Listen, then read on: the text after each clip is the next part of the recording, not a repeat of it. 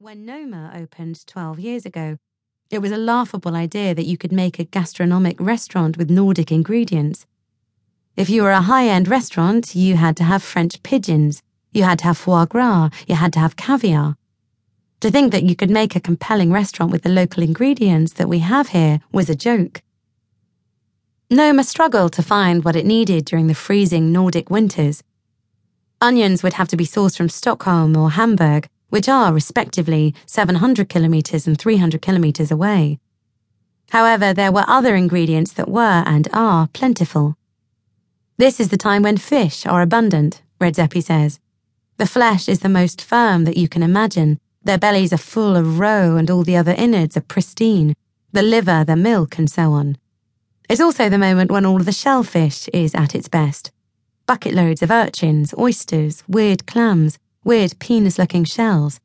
And it dawns on you why don't you just focus on that? Why aren't we then, at that period, a fish restaurant? Why don't we just cook what's there?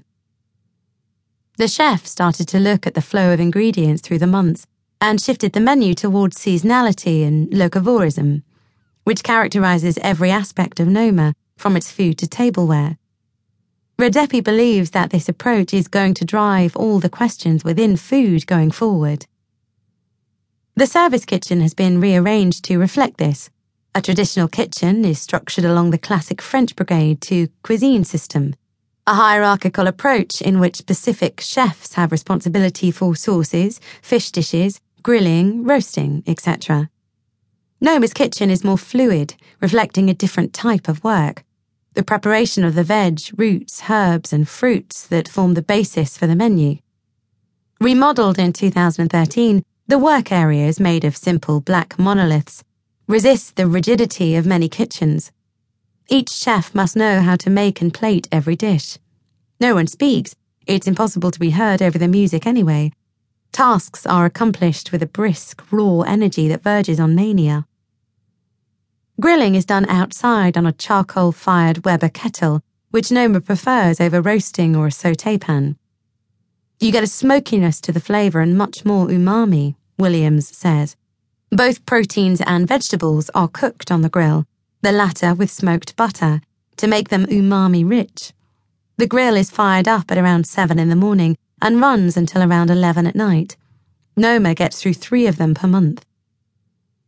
Early in the day, dishes are partially assembled. Some of the work is done with medical grade tweezers and other instruments familiar to those who perform surgery. The plating process at Noma is particularly complex, with multiple items grilled vegetables, slivers of fish, foams, herbs, grated roe, sauces, vinegars, berries, mosses, rocks, layered on top of each other and arranged in displays that are part dinner, part landscape. Redzepi likes to create surprises that provoke curiosity and wrong foot visitors. Spoiler alert, what looks like a floral arrangement when diners sit down at the table is actually an appetizer. His dish, the hen and the egg, requires visitors who have prevailed over Noma's notoriously challenging reservation system. It might actually be easier to win a Nobel Prize, being asked to crack a wild duck egg onto a skillet heated to 280 degrees C and laid on a bed of damp straw. The basis of what we're doing is the quest for flavour and for deliciousness. That's our mantra, if we have one, Williams says. The notion of experimenting with what food could be and how it might be prepared is the job of Williams and his colleague Arielle Johnson. Williams, a New Yorker who perpetually sips black coffee from a tin mug, wears chef's whites with three pens in the top pocket and black jeans, and has the first 15 lines of John Milton's Paradise Lost tattooed on his forearm. Of man's first disobedience and the fruit of that forbidden tree whose mortal taste brought death into the world and all our woe. Before Noma, he and his Danish wife spent a year as private chefs on a boat in the Pacific after meeting at Heston Blumenthal's Berkshire restaurant The Fat Duck. Williams also did a stint at Chef Wylie Dufresne's legendary WD50, New York's most celebrated destination for molecular gastronomy. Arriving at Noma in January 2009, Williams first worked in the kitchen. A year later, Redzepi asked him to take over the Nordic Food Laboratory, NFL, a food research project